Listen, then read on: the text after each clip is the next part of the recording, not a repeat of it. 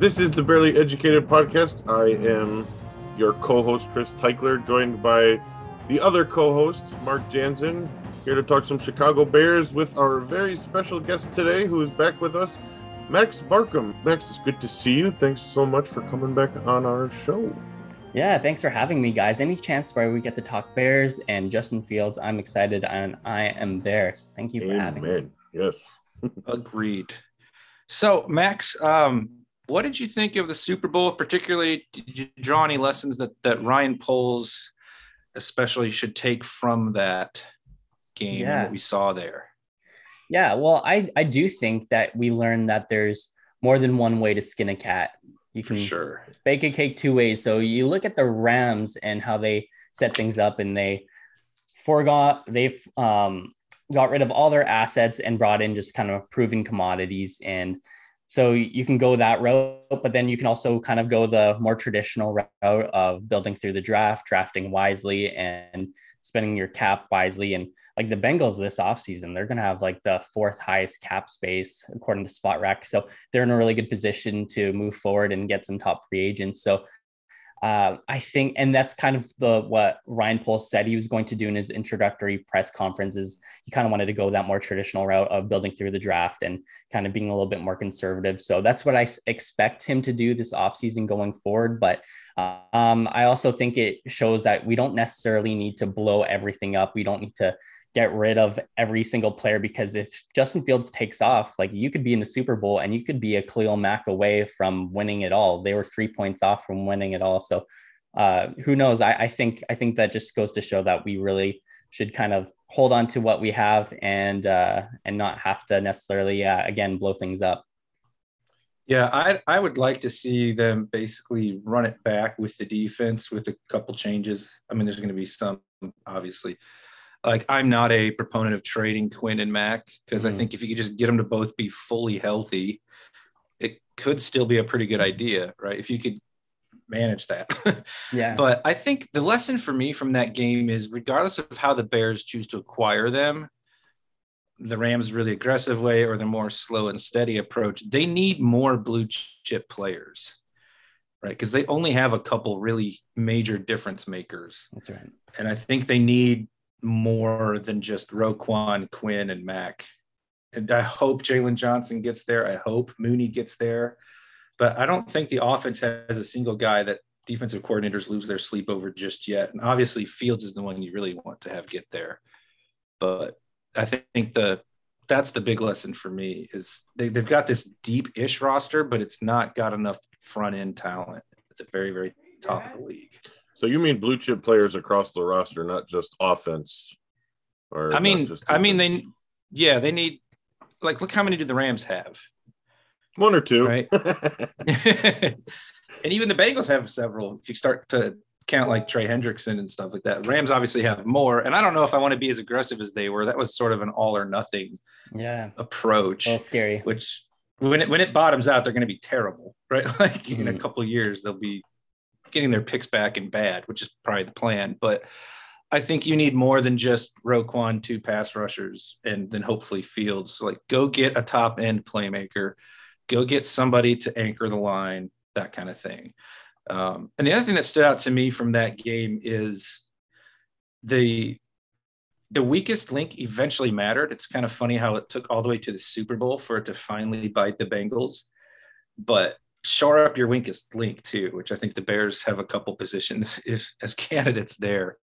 But that that last play where they had a guard one on one with Aaron Donald on fourth down, I'm like, that's not going to work. No. I saw that coming.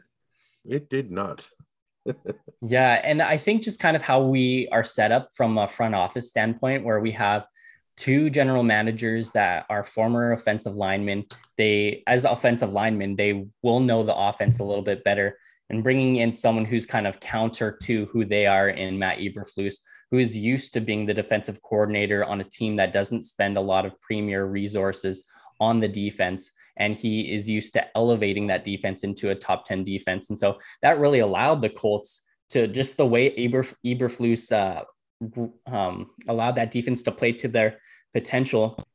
Uh, that really allowed uh, the offense then, or their front office, Chris Ballard, to then spend those premier resources on the offense and bring in guys like uh, Carson Wentz. Obviously, it wasn't the greatest choice, but just to be able to spend, spend those resources. So mm-hmm. I think going forward, yes, we'll need a cornerback for sure. Um, we're having a scheme change, so we're going to need a linebacker and we're going to need a three tech on the defense. But we're also going to, I, I think, I think beyond that, kind of just allow Eberflus to run his scheme and elevate that defense moving forward and spend all those premier resources on the offense, offensive line and wide receiver in particular. Yeah, and I mean the middle linebacker is not going to be hard to find if you're playing Roquan at the will. Mm-hmm. That's a pretty easy position to fill. Three tech is probably the hardest out of the the needs they have there. If you project Herbert to be one of the three corners, um, and then obviously they definitely need a corner, strong safety too, usually easy to find. Yeah. But I love that thought. Like Eberflus, you're supposed to make this work without tons of resources, even though right now with the ends you still have tons of resources there. Well, we build up the offense. You just keep this defense in that five to ten range, because it has been roster wise and resource wise pretty lopsided towards the defense. Mm-hmm. And I sure hope the whole plan is obviously to build around Fields. I don't know why it wouldn't be. Yeah, and and attack that aggressively this offseason. Get get them an offensive line, get them wide receivers. And I other than that, I really don't care what they do with the rest of the roster besides getting like a reliable corner back there. Yeah, there's a, there's a lot of chatter like do you want O line or wide receiver? I'm like, man, I don't know why it's an either or in these yeah, Twitter discussions. both. Both. both will be necessary, 100. percent Yeah, if, when the second round pick comes up, uh, you probably just take the either the best wide receiver that's there or the best tackle that's there, depending on who projects as the better overall player, right? Not necessarily saying, "Oh, we need this, we need a wide receiver, so we'll just take this guy who's there," even though there may be a tackle that projects higher. Yeah, especially yeah. if you move Borom inside. Mm. Has that been talked about? I haven't heard that. I've seen it mentioned a few times. I don't know that I don't think the Bears have said it directly or anything. Does that what does that mean about Whitey coat hair? Our guy Whitey coat hair. Well, it's I think correct me if I'm wrong, Max, but I think it's more like people think James Daniels might be wanting more than Poles is willing to pay. Yeah, and I think the scheme is going to change quite a bit, and we're going to mm. need to quite like rather than these really strong guys in Whitehair and James Daniels, we're going to need guys that can really move and get on the run uh, at guard, and so um, one, well, yeah, one thing that I heard is, uh, oh man, I'm, I was reluctant to bring it up because I'm forgetting his name right now. He's the left tackle uh, on Fisher, Eric Fisher.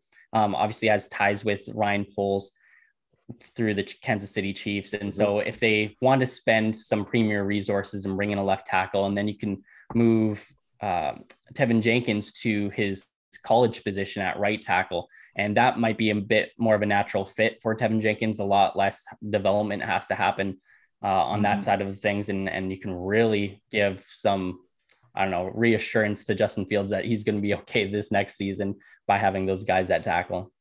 Yeah, it's it's interesting to think about like all the players being reevaluated after the mess that was this final year or even two of Nagy. Like moving Jenkins to the left side never made any sense in the first place, and I certainly hope the staff that they've put in now is going to reevaluate that whole idea. Mm-hmm. And it would make sense to put him back on the right side where his run blocking is less or is more pronounced and more of a benefit than him still learning the pass pro. Yeah, and I think we got the get best guys available to make that decision. Two offensive linemen and uh, Ryan Pulteney mm-hmm. and Cunningham. I'm I'm pretty uh, excited to have those guys. Max, uh, I don't think we've talked to you since the season ended, but uh, what are your thoughts on what we saw from Justin Fields and what that can tell us about the future? There's been a lot of mixed uh, opinions and writings out there. So, uh, what would you have to say about what we saw from Justin and going forward? Yeah, well, I think with Justin Fields, we had a very mixed year and we saw a lot of amazing things and a lot of just simple things that he should have known. And I think the best way to say it is that if you take Justin Fields' college tape and overlay it into the Chicago Bears situation, you have pretty much what you would expect. So, in the college uh, ranks, he was playing a lot of hero ball, a lot of deep passes. He had a lot more time in the pocket, and he kind of came into the Chicago Bears expecting to play that same sort of style. And obviously, with no offensive line and no really solid wide receivers, you can't do that. And uh, and it took a little while for him to adjust. And so what we ended up seeing is a lot of amazing, amazing throws. These what I call sideline snipes, where he is fitting balls into the tight windows, especially on the sidelines. I was going through a lot of his plays and he can hit the sidelines like nobody. Like it's incredible. But then you see things like on a screen pass where he takes a sack or a strip sack where he just kind of needs to get the ball out. And at that point, it's just like coaching. It's like he should know that. Like that's that's very simple. He should know that if uh if he, a blitz is coming, he needs to pop it over the um, incoming linebacker or defensive lineman, get it to your running back, and if not, just chuck it at his feet. Move on to the next play. Screen passes are supposed to be your most safe play. They're supposed to be um, turnover proof, and we can't have turnovers or sacks on those types of plays. And so I think coaching is going to be very critical coming up in this next season for Justin Fields' development, and yeah, obviously getting those pieces around him. Yeah, I think his biggest two issues now that we've had some time to chew it over and some studies of the all 22 and stuff like that have come out are definitely the ball security, which you mentioned, and just kind of holding it too long and just struggling in the quick game. Screens, of course, are part of that. Some of like the quick throws over the middle. All right, what's the old rule? Never throw it late in the middle of the field. Like if you're going to do that, it's got to be immediate. Yeah, and the best thing I think, as far as optimism is, the stuff he's amazing at isn't the stuff you coach. The stuff he struggled with is totally coachable. Or like the deep ball accuracy, the, the strong arm to go down the sideline in tight window throws, like you mentioned, the sheer athleticism you either have those kind of things or you don't really. Um, but like getting better with the rhythm of a quick game, getting the ball out a little quicker, securing it a little more, that's all coachable. And then did you see where Dick Butkus had said that he had sources telling him that they basically didn't even coach him? They didn't coach Fields. Yeah, like, I did see that. I saw on Twitter. Yeah, that, that seems to sure be looked like what that. I see on the film. yeah, yeah. So I don't know what you make of that, but we get all these worse and worse stories about Nagy. It seems like with him gone, I don't know how much to read into those. Yeah, but... well, the more and more removed players become from the organization, the more and more comes out about Matt Nagy. And where there's smoke, there's fire. And where one person is saying it, there's three more that are saying mm-hmm. it, but are in a position where they can't say anything at all because they have contracts and roster mm-hmm. issues and the, that they need to worry about. So um, one thing I've kind of spoke about I, um, on a on another podcast was just how Matt Nagy. I, I don't think he was the incorrect hire. I think he was a very obvious hire at that specific yeah, time. Obviously, he yep. ended ended up being not a great hire for us. We've said that same thing. Yep. Yeah, and and one of the big things I think is like you look back to 2018, and it really seems like Matt Nagy lost his way. And you look at just like, and it's just small, but it matters. The team building things he was doing, the club dub, the boom chants in the locker room, if you remember those, like, yep. and uh, and bringing in Danny Trevathan's grandma to see a game, like he was doing this stuff all the time, this huge team building stuff. And we saw them come back from losing streaks and and going big winning streaks and and really become a resilient team. And and then we like after 2018 i don't think that really happened at all moving forward. Definitely didn't happen this year. And i think he was kind of in panic mode. He was more so just worried on it about his offense and then on his scheme. And i think that's also to say something that's really great about matt eberflus is that he's not coming in saying i need my defense to be immaculate. I need my defense to be perfect. And that is my baby that i'm going to carry care about and give no other attention to he's coming and saying, no, I have a defensive coordinator for defense. I'm focusing on leadership, focusing on not calling plays. I just want to have my hand in both sides, make sure that Justin Fields is developing, making sure my scheme is being implemented in our um, effort based reward system is going well and that the team is good. And, and I think, uh, I think that approach is very, very countercultural to what Matt Nagy was doing. Yeah, definitely. Like something broke Nagy in 2018. I want to say it was the you know the end of the playoff game, but the offense had already sputtered before then. But he didn't. They never got you know back on course. I would not say Eberflus was my first choice, not by a long shot. I would say Harbaugh and Brian Daboll were because the obvious Fields thing.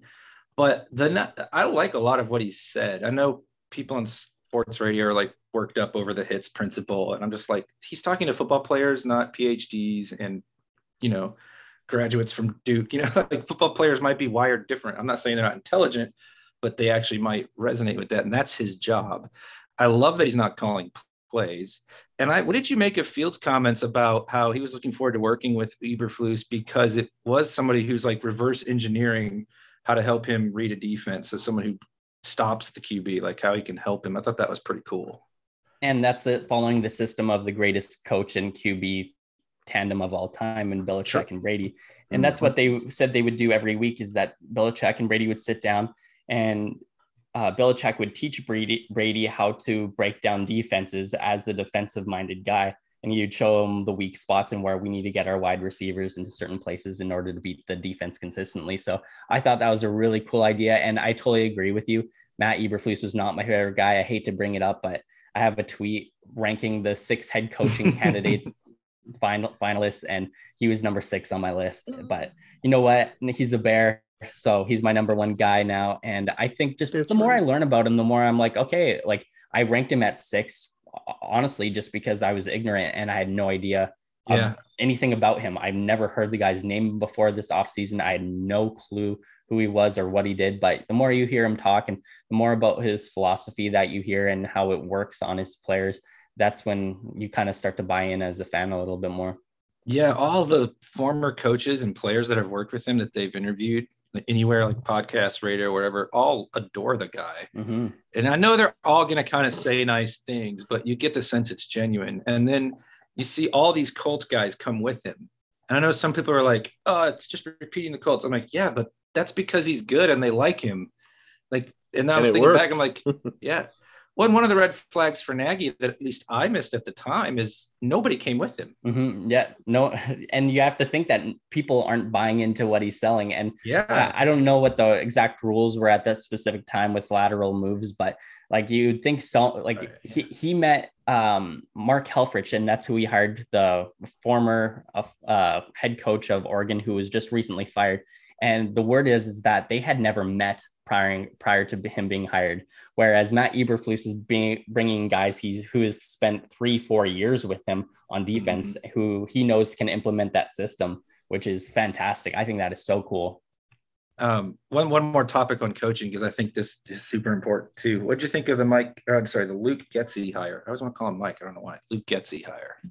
Yeah, and I'll kind of tie in this into what you said before. So yeah, again, Matt Eberflus wasn't my favorite hire at the time, and that's largely because you have guys like Brian Daboll available, and with Brian Daboll, we see that he has built offensive systems from scratch by himself, and of course, you want to understand how much of that is attributed to just Josh Allen doing it on his own and being just a very talented QB, and we're going to see this year um, I think that offense just kind of continues where it's at and stays. Yeah, I mean they're averaging it, 40 points a game in the playoffs. You're going to want the guy coaching it, you know. Exactly right, and but, so he, he would have been the obvious hire, but uh, Luke Getsy, I, I do like the scheme change. I like that. The, so one thing I've kind of thought about was that the Andy Reid offensive system, when it gets transferred into other organizations, it doesn't work. And we see that with the Eagles and Doug Pederson. Of course, they won a Super Bowl, but their offense was not that great. And they were never above, I think, uh, 15 in DVOA. And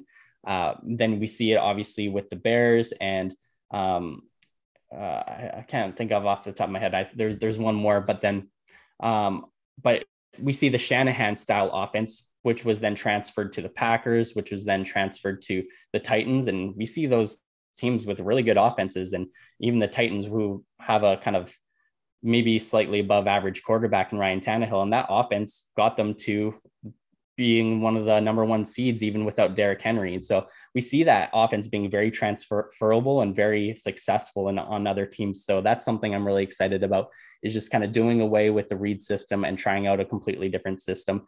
And uh, Luke Getsy in particular at the high. And so for me, I often tend to just kind of justify things in my head, but I think this is kind of a cool point is that Luke Getsy was the passing game coordinator for the Green Bay Packers. And he was the passing game coordinator because he spent time with Jim Moorhead at Mississippi State. And Jim Moorhead's offenses are predicated on deep passing and just throwing up balls, getting guys open deep down the field, which is perfect for Justin Fields, who that is his main strength is getting the ball downfield. That's what he wants to do. He doesn't want to dink and dunk. He just doesn't want to run. He wants to sit in the pocket and just launch balls. And so bringing in a guy with the Shanahan offense is great for our offensive line, great for setting up running and play actions. But then that should ultimately allow Justin Fields to have a little bit more time in the pocket and get those deep balls out. So I think I think it's a good hire. Um, of course, not my favorite hire. You want that Brian Daboll, maybe the Nathaniel Hackett uh, hiring. Maybe you want him a little bit more, but Luke Getsy, It seems like a lot of praise is going his way as well. Just really quickly, James Jones, known Bears hater. I don't know if you heard this soundbite yet, but he went onto the Ringer podcast, and I'll do my best James Jones impression.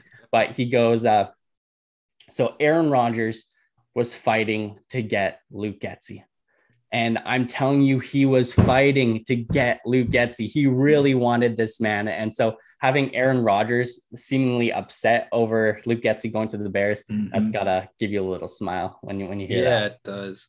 It's like I think once you went D coach, I was kind of like, ah, oh, here we go again. But then I saw the staff that he was assembling. I'm like, okay, I my cynicism is being sanded away here.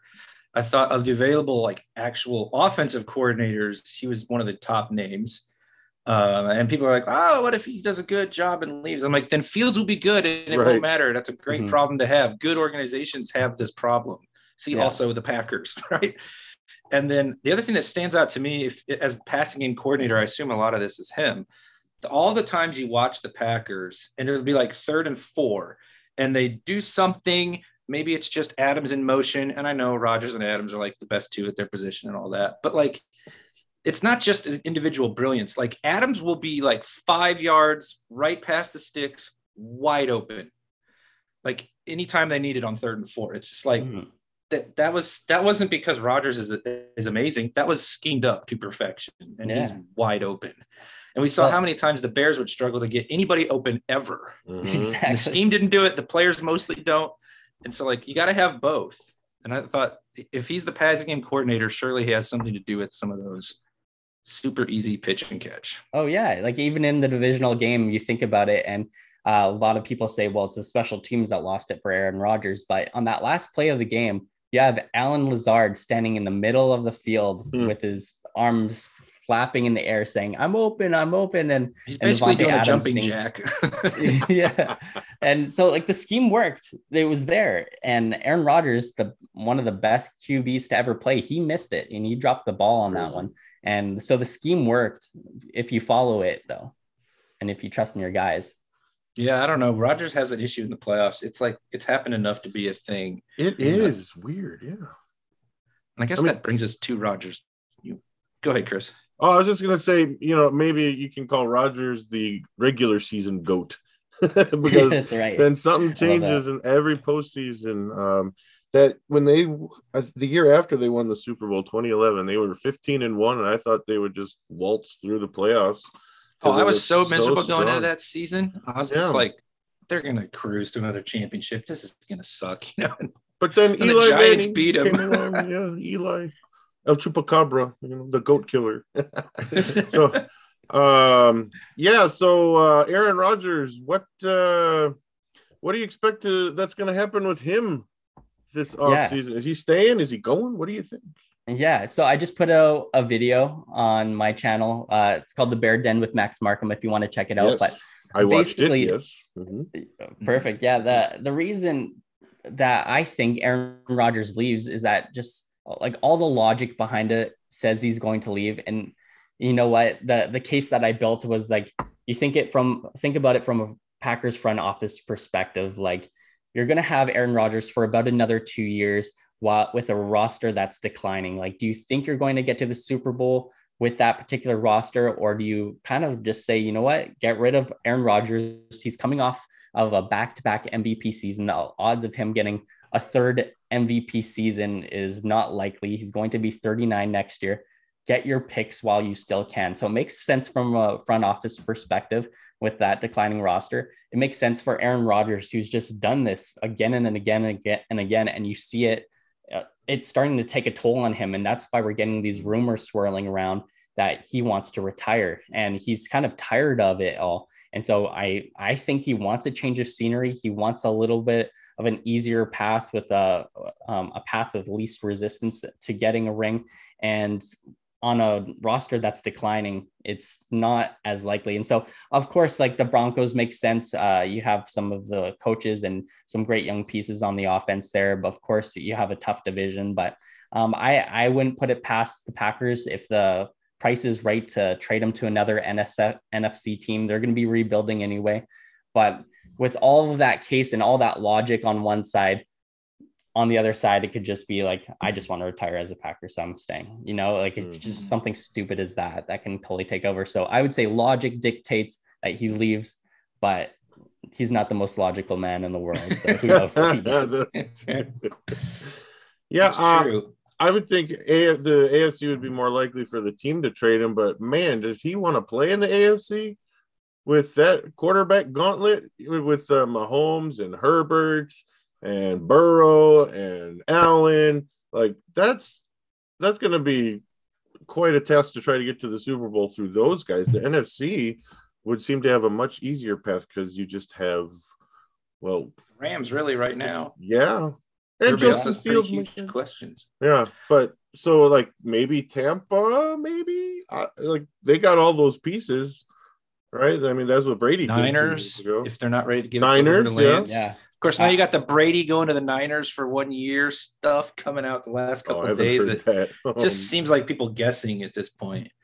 Somebody was saying that Arians would uh, would show up after Brady and Leftwich had the game plan ready, and he'd like carve it all to pieces and like that there is tension there, but uh, uh, who knows? I think with Rodgers too, like the Packers are bending over backwards to keep him, which is totally the opposite of what was going on last year. And all week, everyone's like, "Oh, he's coming back." to hire Tom Clements to be the QB coach and all that, and then it's like he's still not saying a word. Mm-hmm. Like we still have no idea what he's thinking, and he still wields a lot of influence because of whatever the deal was to get him back last year right? Like he could say, no, I want out, and that would be the end of it, regardless of whatever else they've tried to do. I, I totally agree with that. And like, like, and there's something to be said with Za'Darius Smith and Preston Smith having some cryptic tweets on on on Twitter. Um, yeah, the eyes and and so they don't seem happy. So it seems like the Packers are trying to clear cap space, but of course they have to clear about fifty million dollars in cap space, and that's just to, and that's not even including the um, bringing back Davante Adams, who you know, if Rodgers is staying, they have to bring Adams back. Like I'm sure Rodgers yeah, will stay if Adams isn't returning. Right, they're they're they're a team and they need to stick together. But, but yeah, I, am so super interested. He said he's going to make his decision before March 16th, so I have that day circled, and uh, and I'm expecting some news soon. But we'll be watching the uh, the Pat McAfee show, right? That's probably where he'll say it. Uh, there's a couple things I want to note too on the Packers situation that I've seen people on Twitter get a little wrong. And yes, you, you, know, these teams can always manipulate the cap to a point. People are like, oh, it's 40 million. That's no problem. Not 40 million. It's 40 million with only 40 players on the roster mm-hmm. that they're already over. So, in all practicality, when you try to do the full 53, they're more like 50 over already. Mm. And then they've got to come up Good with, point. let's say, 70 to keep Adams and Rodgers. I mean, I know teams can play loose with the cap, but that gets to be kind of absurd. Yeah. Yeah, I've always said like like 15 million is the sweet spot. If you need to go through your entire roster and do restructures and extensions, like maybe about 15 million dollars. If you need that one extra player to bring in a Jalen Ramsey at 15 million dollars, you can do that, and you can really finagle some of the uh, contracts in your roster. But when you're at the point of 70 million dollars, like and of course we see that already starting to take effect with the, their outside linebackers. And obviously, that Packers defense is not going to be what it was this past year. And at that point, you just got to think like, how could Rodgers? He he couldn't contend this year with his roster like at top notch level. So how is he supposed to do it next year with everything taking a decline? Right. I'll probably regret saying this. I almost want them to bring it back because they will have gutted everything and mm-hmm. then be really bad in a year or two. Whereas if they get like five total picks for the two of them, it's like, ooh, man, that jump starts a rebuild. Yeah, you know, it's like, Ugh. okay, I gotta hope they get the QB pick wrong again. You know, mm. so like I'm almost like I could live with the short term if it meant they would be worse off in the long run. Yeah, and with all, all those not picks, where I was at last year.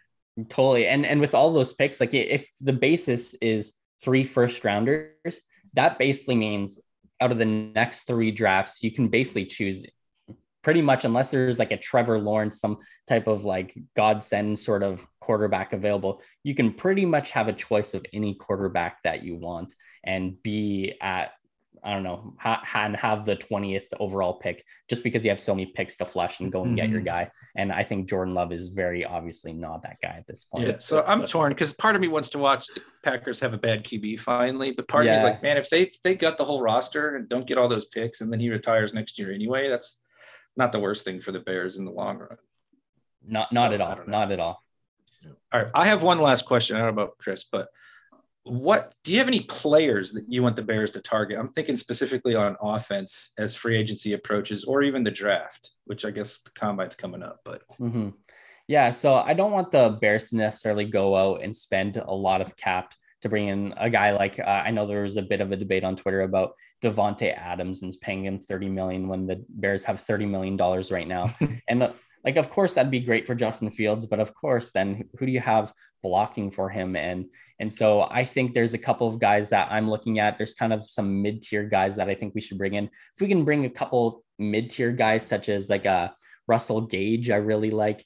I like um sorry, I ha- had a bit of a list here. Uh uh, DJ Chark is a guy like Mike Gallup. Of course, you want to make sure that ACL is okay. Mm-hmm. Of course, we have Trey Cohen, who we thought would be ready for this year, and and of course had a little bit of a setback. So, um, or maybe not necessarily setback, but just some issues with that. And and so yeah, we want to make sure that's to wonder okay. there. Yeah. Sorry, what was that? Starting to wonder what's going on there. Yeah. Well, I I I don't know the source of it, but someone said that it was more of a mental thing that Tarik yeah, Cohen didn't that. feel like the same player and he wasn't trusting it as much. Mm. And even though he was completely healthy and ready to go, which is sad because I think they could have really used him. Nagy's offense was at his at its best with Tarik Cohen in there. Very true. Mm-hmm. Um, I like Christian uh, Kirk, another good name wide receiver, yeah. good deep threat, play out of the slot.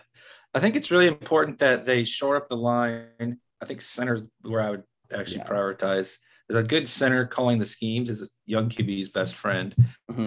And then I want to make Mooney my one B, my two. You know, like this idea that he's getting the vast majority of the targets, I think is a problem, even though I think he's good. Yeah. Like you, you can't have it be that lopsided in his favor and have a really good dynamic passing attack. Exactly. Yeah. Yeah. And so uh yeah, I, I totally agree with you. So we need to have another wide I like I don't think he's at a point where he can be a wide receiver one, but Exactly. He, and he's not necessarily a wide receiver two either. So having 2 mm-hmm. guys to come in and be that um, almost like a, I want, I want to say like an Alshon Jeffery, Brandon Marshall, but I think Brandon Marshall would even kind of be the Batman to the Robin in that situation. But uh, mm-hmm. the wide wide receivers, uh, yeah, Christian Kirk is a great name. Cedric Wilson, DJ Chark would be a cool guy to bring in, and then at center, I like um, Ryan Jensen and Ted Karras, maybe Matt Paradis from Carolina Panthers, we definitely need some need a new center in there for sure. And Kelly from the Rams is from Chicago. He's a free agent too. So yeah, he, I bet there's going to be some people linking him to the Bears. Yeah, that that'd be cool. So uh, yeah, if you're spending resources, wide receiver, offensive line, everywhere else, just kind of I, I don't know, just throw a couple pennies to them and and see who you can get. I agree. I mean, those have to be the priority. We need a corner too, but mm-hmm. I think you can also help that Eberflus will have some ideas there. But oh, for sure. All right, Max. Well, thank you so much for joining us. Always yes, great you. to get your take on the Bears. I always appreciate your enthusiasm and your optimism, which sometimes that latter optimism is, is lacking among Bears fans. Harder to come by. so yeah. thank you so much for your time. Can Sorry, you give us your YouTube channel again? So people uh, want to check yeah. it out yeah so the youtube channel if you want to check it out just search the bear den with max markham. So i'll post highlights and couple i'm going to do some uh, draft analysis coming up of just who my favorite draft picks are. Um, and then uh, yeah but beyond that if you want to check that out that'd be fantastic. Just come talk to me on twitter at max markham nfl that'd be fantastic. And i always enjoy conversating with you guys on the Bearly Educated podcast. I love yes, being here. thank you. Thank you. And there is still a t-shirt coming your way. I'm sorry it's still a new uh, redesign yeah, we, we did it one time and then it got sent back or something. Yeah. And there's a issue, or I gave you the wrong address or something. I don't know. But we got we actually got a, a real shirt designer to do it, so it looks a lot better than what you were going to get the first time. Yeah, mm-hmm. I'm looking forward to it. Sounds great. Thanks so much, Max. All right, take care, guys. Uh, the Bears. So we uh, always thank Max for joining us. A couple quick things before we get out of here. Uh, just a little shout out to us, since we all know Chris, you suck, Yes, and we like to mock true. us. We were dead on with the idea that the Rams D line would eventually prove to be the difference in the Super Bowl. Seven Mhm. sacks and the game clinching play, which would have probably been a touchdown to Burrow from Burrow to Chase. I mean, Oh, if Donald doesn't make that play. So yeah, if he had time. Yep. Yep. Uh, Jalen Ramsey did not really have a good game, did he? no, no, man, that, that's a rough life out there on the edge at the corner spot. Yeah. But you know, uh, just kidding around. But you know, we it's so hard to get things right when you're sitting there doing this and Mhm. recording it for the whole world. That it's just fun to come back and make, hey, look, that one that one worked. That's right. That's exactly right. Yeah. Um, otherwise, I think it's it's always overreactions, right, with the league and the Super Bowl and the roster building. I mean, oh, the Bengals did it without an O line, yeah, until it bit in the foot, Uh-huh. And I'm sorry, but there's not going to be a Burrow to Chase connection just sitting there for us to draft at 39. You know, if Olave's there, I'd pick him for sure. yeah, I still think they should go receiver there, but you can't be like, oh, we'll do what the Bengals did, or we'll do what the Rams did, and that's how it'll go. There's a, like Max said, more than one way to bake the cake. yeah, and a lot of people think he'll be there uh, at 39, and he's Justin's old buddy, uh, Yeah. Olave. Yeah. So I've we'll seen see. him late first, early second. There's a bunch of good receivers. You can definitely get a receiver there that'll Yeah. start right away. All right. Anything else? No, man. Let's. uh We'll meet in a couple weeks, and uh Take a little time off, let the combine happen, and that's right. we will see you guys shortly. Thanks for listening. As you know, we are at Bearly underscore educated. Check us out on Twitter, buy me a coffee, and we will see you soon. That's the end of the game. The game is over. The game is over. You suck, Chris. Hello. Are you stupid or something? I think he's a bum. That insolent blackguard. love the Bears.